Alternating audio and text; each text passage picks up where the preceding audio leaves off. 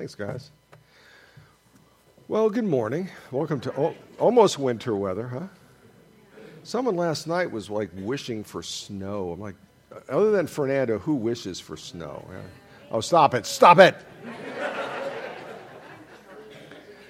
well, t- we are at that point in the book where today we're going to talk about a traditional Christmas subject, which is sin.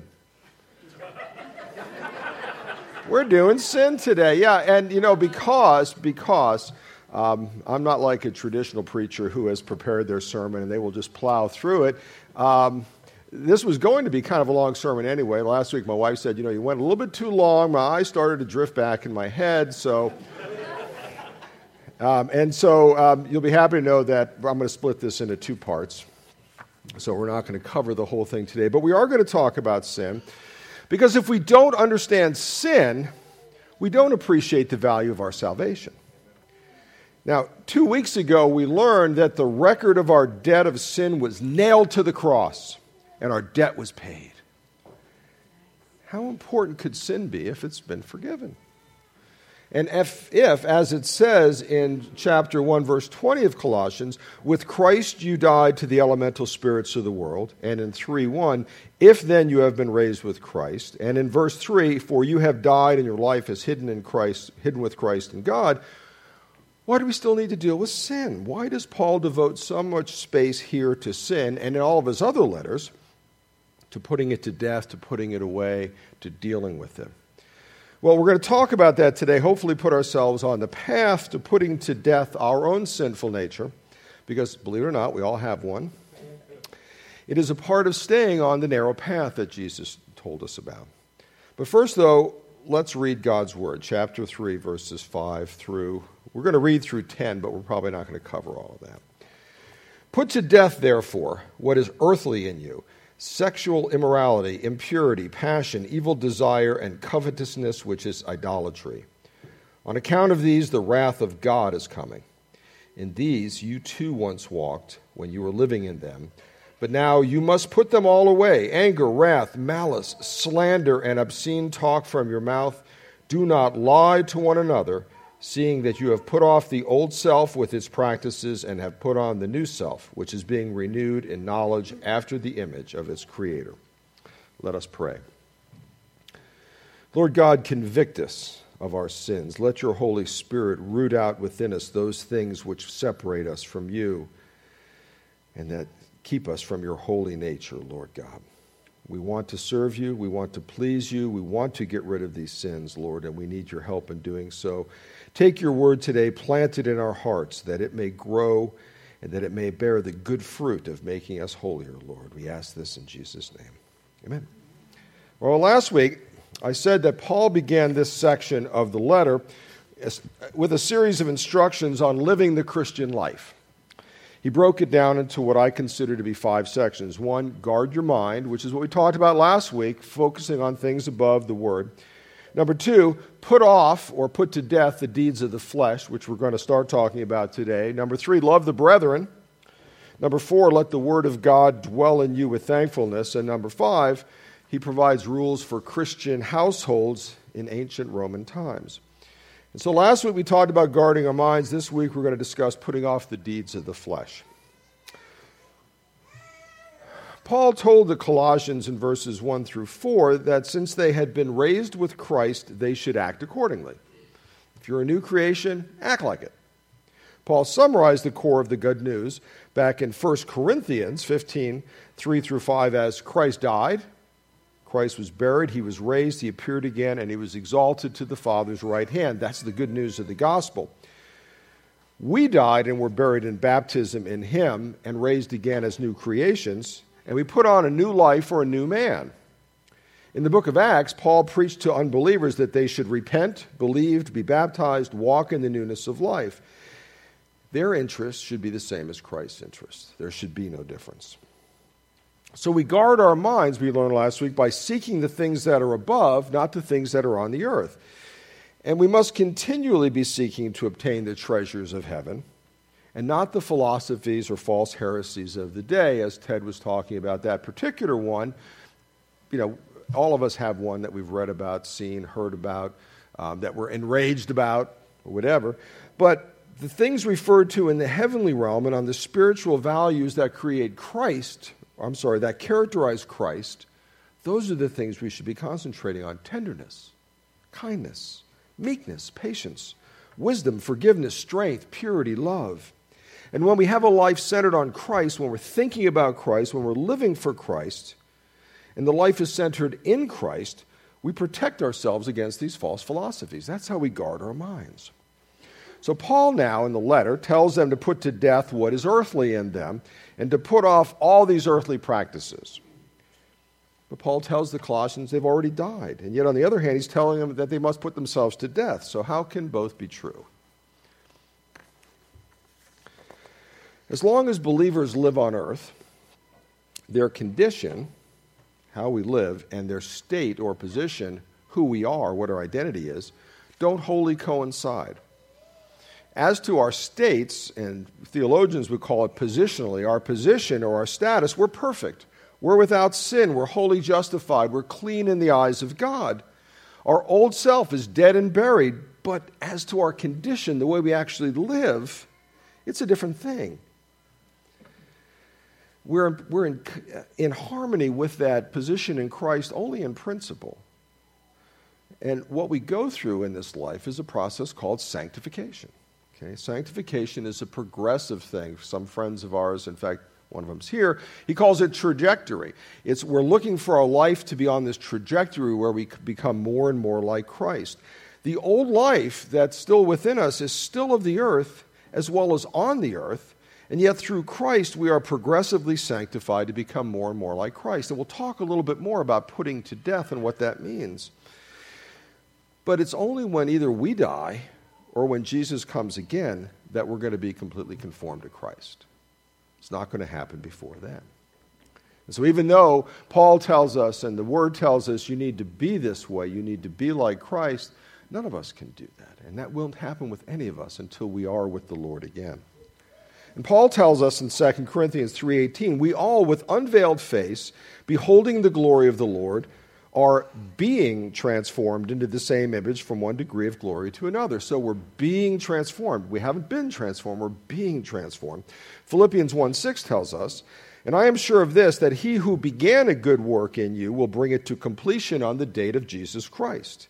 And later in this book, at chapter 3, verse 12, he says, or I'm sorry, in uh, Philippians, he says, Not that I have already obtained this or already perfect, but I press on to make it my own because Christ Jesus has made me his own. Brothers, I do not consider that I have made it my own. And in one of my favorite passages, when Jesus tells the man with the boy who throws himself in the fire at Mark 9:23, all things are possible for one who believes. Immediately the father of the child cries out and says, "I believe, help me with my unbelief." Because that's that's like me, that's like all of us. I believe, but I I, I need help. So it's a progressive thing that we go through, and it is indeed one of the deep mysteries of God that He's made us new. He's made us new creations, and yet we still have this old self that clings to us. And although we stand perfect in His sight in the name of Jesus Christ, we still struggle with our sins, our temptations, and our bad acts. He says to us, like we would say to our own sons and daughters, You're my son, you're my daughter, I love you. Let me help you with your problems. He loves us unconditionally because of who we are in Jesus Christ, and He helps us with our problems. We have died to sin's penalty, but sin's power is still strong, and our flesh is weak. We must continually put sin to death by yielding to the Holy Spirit. Romans 8:13 says, "For if you live according to the flesh, you will die, but if by the Spirit you put to death the deeds of the body, you will live." Many years ago, I read a book by one of the great Puritan writers, John Owen. I don't know if anybody's read anything, but it was called The Mortification of Sin, is the name of the book. Um, not light reading. Uh, but it had, it had a huge impact on my life when I read it because I was troubled with what we all are troubled with. Why can't I root these things out of my life? Why do I continue to do it? Why do every morning I come back to God and say, I did it again? how can you still love me when I continue to do this again? And so I read this book. It's a bit of a slow reading. It was written in the mid 1600s. Um, and the language is 17th century English, and they probably have newer translations of it. But the book uses for its basis Romans 8:13, which is, if you live according to the flesh you will die, but if by the spirit you put to death or mortify the sins of the body you will live. And he talks in this book about how we are to go to war against sin, actual war against sin, to subdue it, to kill it, to strangle it, so that we can live lives of joy and peace in the Lord. See, Christians must make it their business every day of their life to mortify or put to death the indwelling power of sin. We will always struggle against that. It is the duty of every Christian to do this. Paul's instruction in Colossians 3 5 is clear and direct. Put to death, therefore, what is earthly in you. Pretty simple instruction. And then verse 7 you must, must put them all away. Those are pretty straightforward instructions. Well, all of God's commands are associated with promises. You will not find a command in the Bible that God does not make a promise associated with. It's like two sides of the same coin. And so, what's his promise here? The promise is if you do this, you will live. You will live not only eternal life, which we have by virtue of being in Christ, but we will truly live kingdom lives here full of love, peace, harmony, joy, grace, fellowship, all of those things that we crave. So, if you're the believer, you put to death the deeds of the body or your earthly impulses, you will live. But how do we do that? We have tried and tried and tried, but we have not succeeded in putting away our sins and earthly desires. We put to death the flesh by the Spirit or through the Spirit self help books, checklists, or grim determination. I'm going to quit this today. I am not going to look at this online. I'm not going to take that substance. I'm not going to yell. I'm not. It's not that. Yes, we need to have the desire. We need to make the decision to do it. But self strength, as we discussed last week, is the substance of all false religions. It's doomed to failure.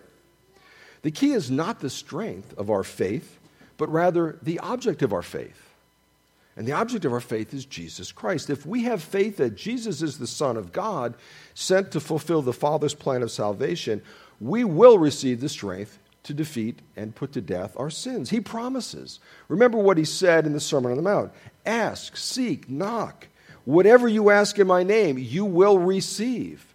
This is one of the things that is according to his will. His will is that we be purified. If we ask for this, he will do it but he's not going to just do that and do it. He could do that, certainly. But no, we need to work at it. We need to be doing something with it as well. And we must take this very seriously because sin is always attacking us, it is always tempting us. And if we do not continually, and I mean all the time, put it to death, it will bring forth great sins. Galatians 5 19 through 21 says, The works of the flesh are manifest, which are adultery fornication, uncleanness, lasciviousness, idolatry, witchcraft, hatred, emulations, wrath, strife, seditions, heresies, murders, drunkenness, revelings, and the like. The Bible gives us plenty of examples of what sin did in the lives of righteous men, like David, Noah, Moses. They did not lose their salvation, but what a price they paid. What a price they paid for their sins. Sin is unquenchable it is always unsatisfied. Every time it tempts you, every time it entices you, if it had its own way, it would bring about the worst sin of that kind. As Owen says in his book, every unclean thought or glance would become adultery if it could. Every covetous desire would be oppression. Every thought of unbelief would be atheism. It is like the grave that is never satisfied. And sin is deceitful, as it says in Hebrews 3:13. But exhort one another every day, as long as it is called today, that none of you may be hardened by the deceitfulness of sin. Well, and sin and temptation sometimes seems modest at first, doesn't it? Just a little glance. Just look in the rearview mirror at the person that you just saw. Just a little white lie couple of pens from the office. Who'll even miss them? And it really doesn't matter. I deserve those.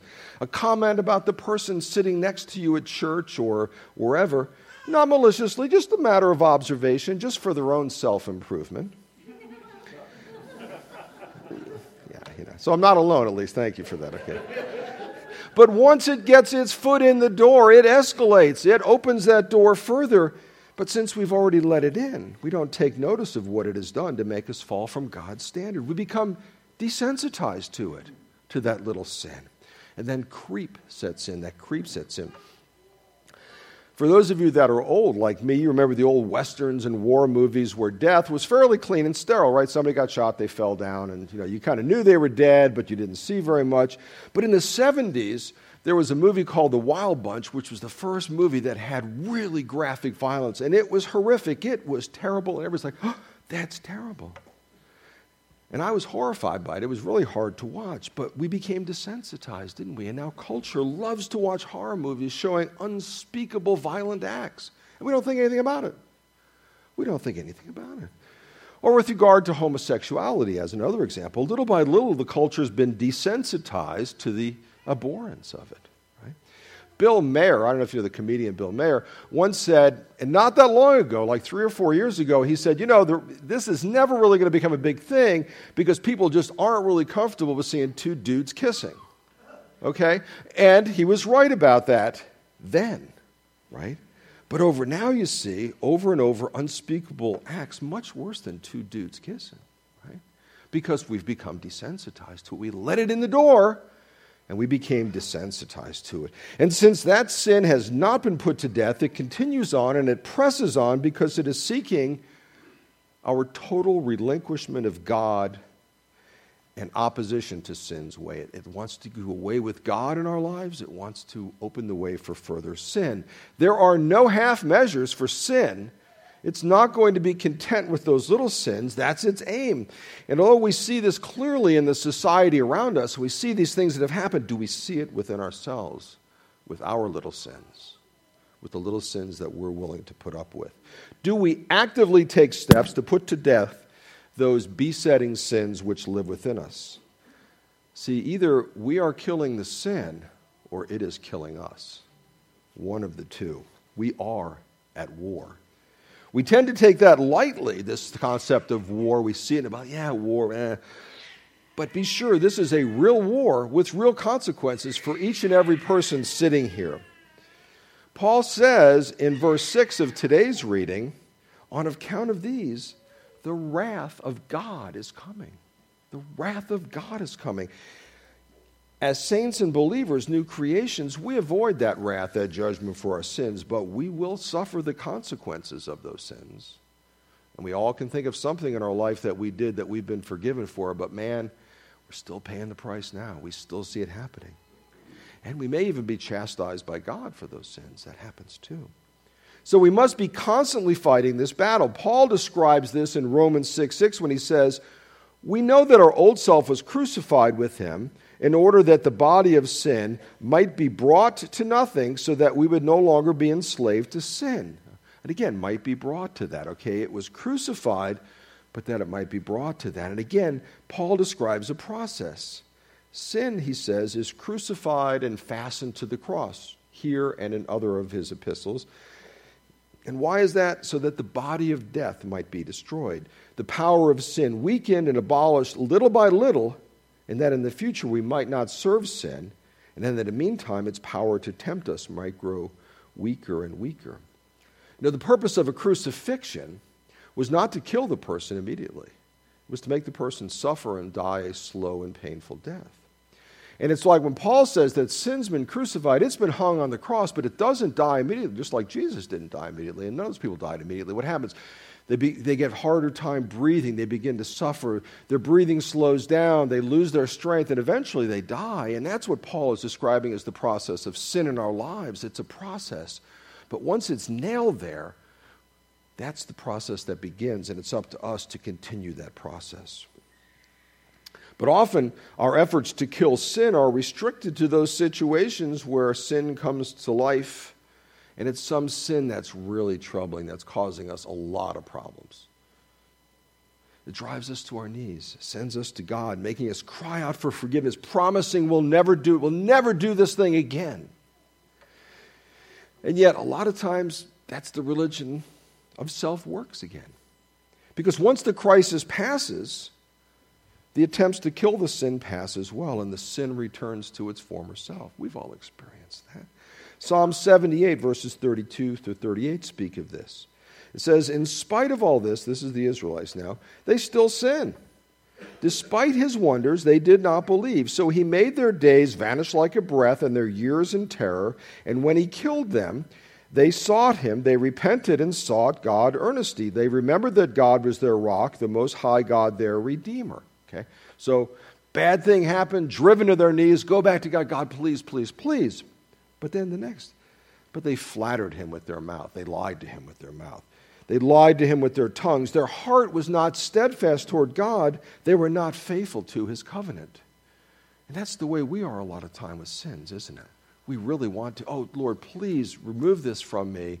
And then the crisis passes and we're back at it again. Their hearts and our hearts were not truly set on putting sin to death. They wanted relief from their guilt, but they lied to him about their willingness to put their sin to death. Their heart was not steadfast toward God. Are we really willing to put our sins to death? Okay. Because I know I've got some that are really hard to get rid of. You know, I'm sure that some other people have that too. Are they your secret little friends, Are they're my secret little friends? So they, I won't do it for a while, but it's not that bad. But we need to put them to death. How do we feel about our sin? Do we feel that it's not so bad? Do we feel that it only happens every once in a while? Do we make excuses that, well, I was provoked? I was provoked. I'm really not that way. I was just provoked. Do we fail to take responsibility for the sin which continues to live in us even after we become born again in Jesus Christ? To kill a man or any other living thing means to take away its strength and its power and its vigor so that it cannot act or exert itself. Paul compares throughout his letters indwelling sin to a person called the old man. You've all read about the old man with its wisdom, its subtlety, and its strength. And Paul says this must be killed, put to death, and have its power, life, vigor, and strength taken away. By who? By the Spirit of God. It is slain by the cross of Jesus Christ, and yet still this work of sanctification, or what we, what's called in the Bible the death of the old man, continues throughout our lives as Paul says in Galatians 5:17. For the desires of the flesh are against the spirit, and the desires of the spirit are against the flesh, for these are opposed to each other to keep you from doing the things you want to do. We must guard against half measures. Killing a sin means exactly that, leaving no life in it whatsoever. If it is our duty to kill sin, as the Bible tells us, we must constantly be at work. And as Owen tells us again, he that is appointed to kill an enemy, if he leaves striking before the other ceases living, does but half his work. Galatians 6 9 says, Let us not grow weary of doing good for in good season we will reap if we do not give up. Hebrews 12:1 tells us, "Therefore since we are surrounded by so great a cloud of witnesses, let us also lay aside every weight and sin which clings so closely and let us run with endurance the race that is set before us." And 2 Corinthians 7:1, "Since we have these promises, beloved, let us cleanse ourselves from every defilement of body and spirit, bringing holiness to completion and the fear of God." And how do we get the strength to continue in this battle? Paul tells us it's through the Spirit of Jesus Christ our Lord. Christ is our life. Our life is hidden in Christ. We are in Christ. Christ's Spirit lives in us. We are the temple of the Holy Spirit, and we draw our power for our war against sin from that Holy Spirit. Christ died, died to destroy the work of the devil. He gave his life for that. He gave himself for us to redeem us from all lawlessness and to purify for himself a people for his own possession who are zealous for good works. That's from Titus 2:14. He will not fail in that intention. That was his intention was to free us and he will not fail in that intention. Ephesians 5 25 through 27 says, Christ loved the church. He gave himself up for her that he might sanctify her, having cleansed her by the washing of water with the word, so that he may present the church to himself in splendor, without spot or wrinkle or any blemish, that she may be holy. Christ promises. And by virtue of his death and blood that he shed for us, he will accomplish it. It is this Spirit who enables us to put sin to death. He alone fully convicts the heart of the evil, guilt, and danger of the sin which must be put to death. He convicts us, He lets us know. He alone shows us the fullness of Jesus Christ for our cure. We would not know that if it were not for the Spirit. He alone brings the cross of Christ into our hearts with its sin killing power, for by the Spirit we are baptized into the death of Jesus Christ. And the Spirit alone is the author and finisher of our sanctification. And He prays for us when we do not know what to pray for. As Paul says in Romans, when we are at our wits' end and we don't even know, the Spirit prays for us because Christ is in us and He knows what we need. So, having established through God's word that it is our duty as believers to be constantly putting sin to death through the work of the Spirit, let's move on to those particular sins that concern Paul in this letter to the Colossians, and we'll cover just a few of them. In verses 5 through 9, Paul gives two lists of sins that we need to kill, which include some of the more common and troubling sins that everybody faces. These are not exhaustive lists, and we can see in other letters that Paul wrote that there are other sins he demands be put to death.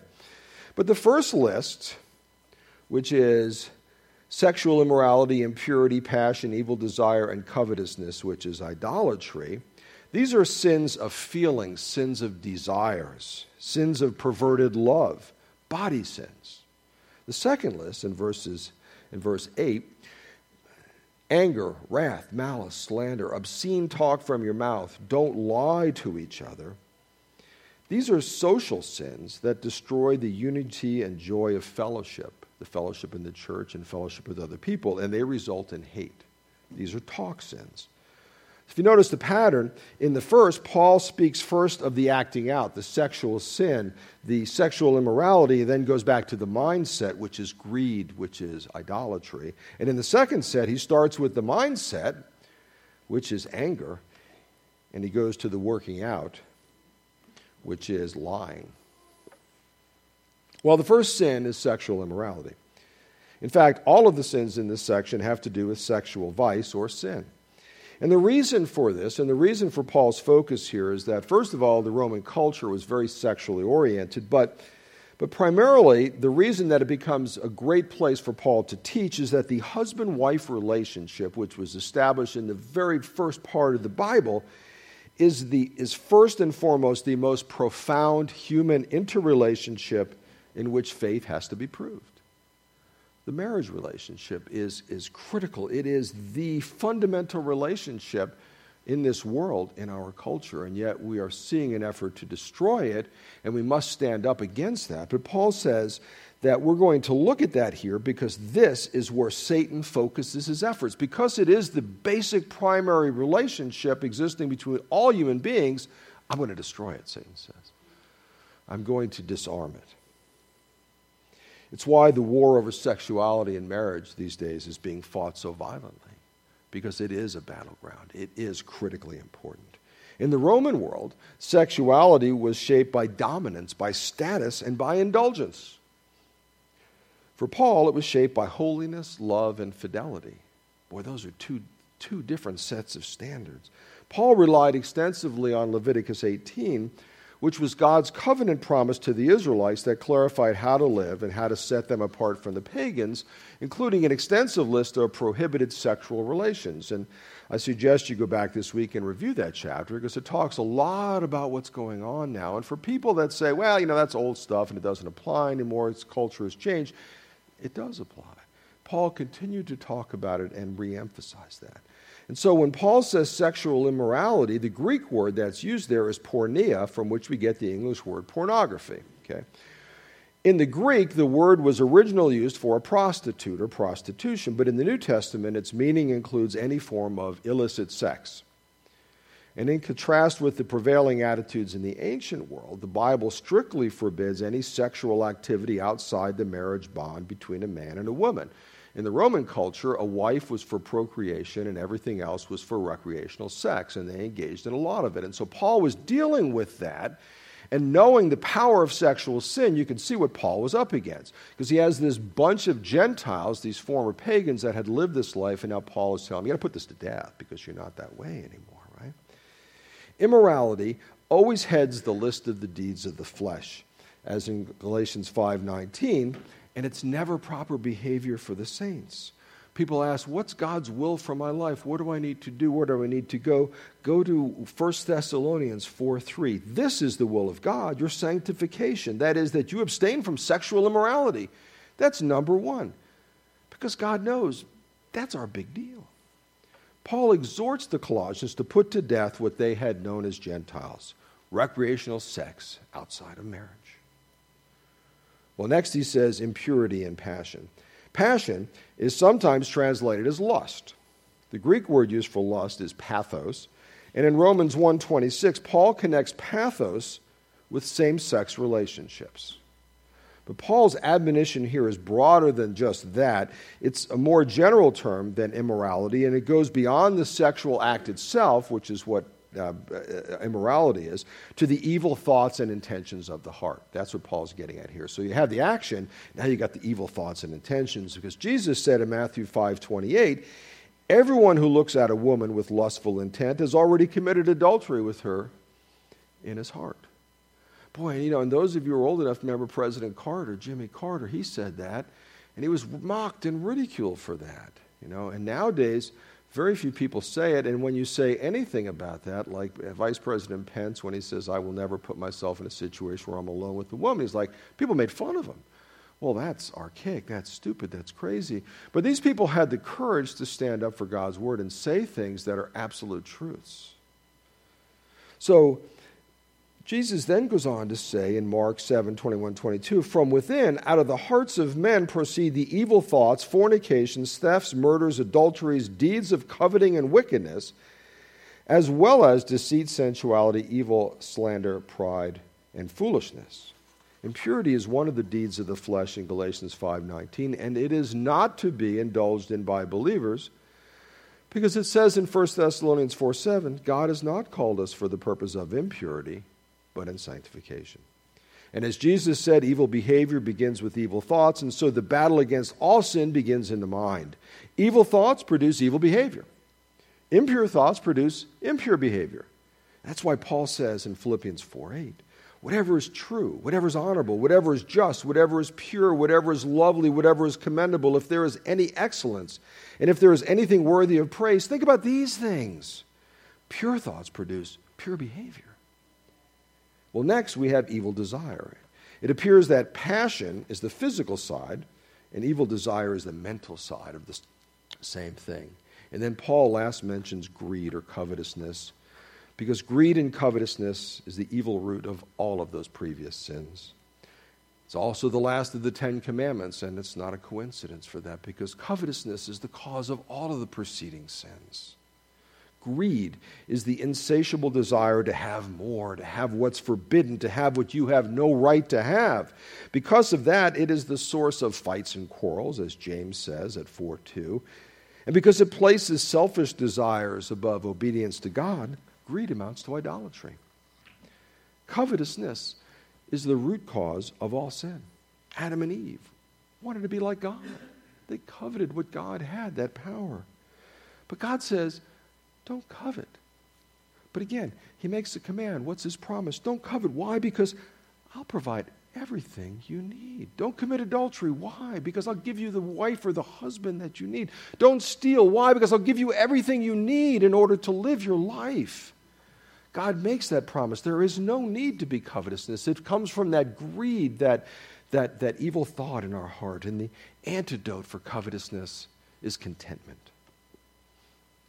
contented person does not desire to violate another person sexually. It does not covet something that another person owns. Paul said in Philippians 4:11, "I have learned to be content in whatever circumstances I am in." Contentment comes from trusting God. The basis of that trust is our knowledge of God, who he is and his purposes for his people, as revealed in Scripture and as revealed in our own circumstances. God has come through for all of us time and again, time and again. So, as we are daily seeking to put sin to death, we must also seek to, seek to cultivate contentment through our trust in God. Whatever He gives us or does not give us, we should be content with that. And Paul now gives us two reasons for putting sin to death. The first is that sin brings God's judgment or wrath. And the second is that sin is a part of our past. It's what we used to be, it's not what we are now. A.W. Pink says God's wrath is his eternal detestation of all unrighteousness. It is the displeasure and indignation of divine equity against evil. It is the holiness of God stirred into activity against sin. Now, clearly, unbelievers will experience the full force of God's wrath and that will not be a pretty thing. Romans 1:18 says the wrath of God is revealed from heaven against all ungodliness and unrighteousness of men who by their unrighteousness suppress the truth. And those that are doing that will experience the wrath of God unless of course they repent. As believers, we will not experience the judgment of God, the wrath of God against our sin because of the saving work of Jesus Christ. 1 Thessalonians 1:10 says that we have been delivered from the wrath to come. We are not destined for wrath, says the same book at 5:9. Paul is telling the Colossians that those who are Christ and have been made one with him and who love him and want to serve him would not even want to participate in those kinds of behaviors that are characteristic of those that will feel his wrath. Why would you want to do that? Why would you want to be a part of that? You know, parents, we all say that to our kids. Why do you want to hang out? You know, if everybody's going to jump off the cliff, would you want to jump off the cliff? You know, but it's the same thing. It, it's the same argument. We don't listen to it either, we, but we expect our kids to listen to it. The children of God should not want to act like the children of wrath. Sin does not ever, ever bring blessing. It never, ever brings true happiness. It always brings guilt. It always brings shame. And although we do not receive wrath as a result of our sin, we are subject to God's chastening. Hebrews 12, 5 and 6 reminds us, My son, do not regard lightly the discipline of the Lord, nor be weary when reproved by him, for the Lord disciplines the one he loves and chastises every son whom he receives. God always reacts against sin. The unbeliever experiences his eternal wrath, the believer his loving chastening all who pursue sin will suffer consequences. And if you are here today and are deserving of the wrath of God and have not experienced the forgiveness of your sins through the saving work of Jesus Christ, then I invite you today to believe in your heart that Jesus died for your sins, God raised him from the dead, and to confess with your mouth that Jesus is Lord of your life and of this universe. And if you confess your sins, repent of them, and turn to Jesus Christ as your Savior, you will be saved from the wrath to come. You will avoid that wrath of God, which will certainly come. So avoid the wrath of God. Do not act like those who are children of wrath. Be different from those around you. And there's another set of sins coming up, which we're going to discuss next week. And those are the sins that are more likely to affect us in the congregation about sins of the mouth, sins of our speech, sins of our intentions, lying, and things of that nature. So you'll have to come back and hear that. But in the meantime, put your mind to work and your heart to work with the Holy Spirit to put sin to death in your life. Do not minimize your sins, do not make excuses for your sins. Live a holy life as God wants you to live. Well, today we're going to do the sacrament of communion or the ordinance of communion. And um, if the elders or the ushers would come up to, uh, to serve the elements, I would appreciate it.